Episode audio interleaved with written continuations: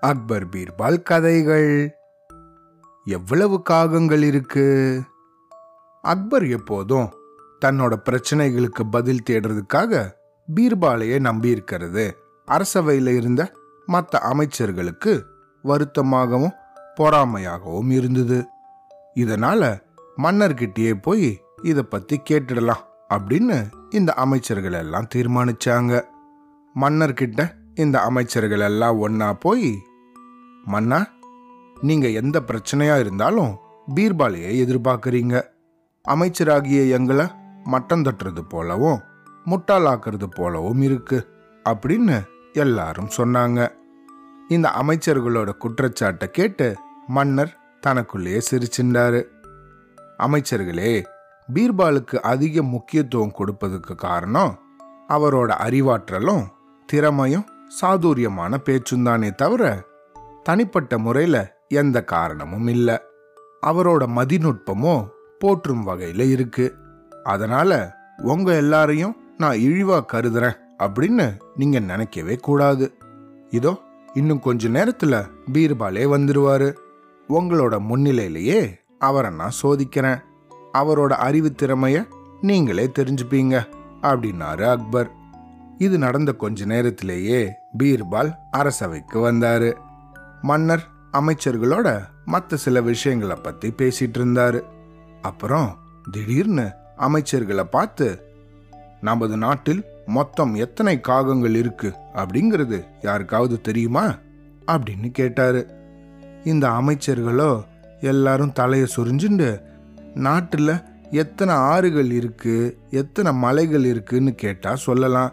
இவர் என்னது? எத்தனை காக்கா இருக்குன்னு கேட்கறாரு அப்படின்னு திரு திருன்னு மூச்சுண்டாங்க. மூச்சது மட்டும் இல்லாம இந்த அமைச்சர்கள் எல்லாம் ஒருத்தர் ஒருத்தர் பார்த்துண்டாங்க. மன்னர் இவங்க எல்லாரையும் பார்த்து என்ன யாருக்கும் விடை தெரியலையா? உங்களில் ஒருத்தருக்கு கூடவா தெரியல? அப்படின்னு கேட்டாரு. அப்புறம் பீர்பாலை பார்த்து நீங்களாவது பதில் சொல்லுங்களேன் அப்படின்னாரு மன்னர். இதை கேட்ட பீர்பால் மன்னா நமது நாட்டில் மொத்தமா ரெண்டு லட்சத்தி முப்பத்தி ஏழாயிரத்தி நானூத்தி அறுபத்தஞ்சு காகங்கள் இருக்கு அப்படின்னு சொன்னாரு. இதை கேட்ட அமைச்சர்கள் எல்லாருக்கும் தூக்கி வாரி போட்டுது. என்னது? இந்த காகங்களின் எண்ணிக்கைய பீர்பாலால எப்படி சொல்ல முடிஞ்சுது? அப்படின்னு எல்லாருமே வியந்து போனாங்க. பீர்பால் இந்த பதில் சொன்னதுக்கு அப்புறம் தன்னை அறிவுஜீவியா நினைச்சிட்டு இருந்த அமைச்சர் ஒருத்தர் எழுந்தாரு. பீர்பால் நீங்க சொன்ன எண்ணிக்கையை விட கூடுதலான அளவுல காகங்கள் இருந்தா என்ன பண்றது? அப்படின்னு கேட்டாரு. அதுக்கு பீர்பாலோ அமைச்சர் பெருமானே நீங்க சொல்றது உண்மையாவே இருக்கலாம்.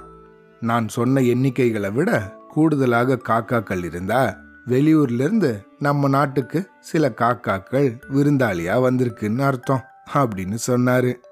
இதை கேட்ட இன்னொரு அமைச்சர் எழுந்து நின்று பீர்பால் நீங்க சொல்றது போல காக்காக்கள் அதிகமா இருந்தா விருந்தாளியா வந்திருக்குங்கிறது சரி. ஆனா நீங்க சொன்ன எண்ணிக்கையை விட காகங்கள் குறைவா இருந்தா என்ன செய்யறது? அப்படின்னு கொஞ்சம் திமிராவே கேட்டாரு. இத கேட்ட பீர்பால் அப்படியும் இருக்கலாம். நம்ம நாட்டில் இருக்கிற காக்காக்கள் வெளியூர்ல இருக்க தங்களோட சொந்தக்கார காக்காக்களை பார்க்கறதுக்காக போயிருக்கோம் அப்படின்னு சொல்லி சிரிச்சுண்டே பதில் சொன்னாரு.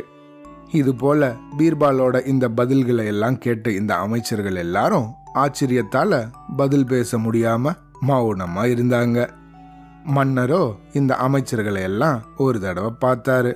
அவங்க எல்லாரும் வெட்கத்தால தலையை குனிஞ்சுட்டு உக்காந்துருந்தாங்க.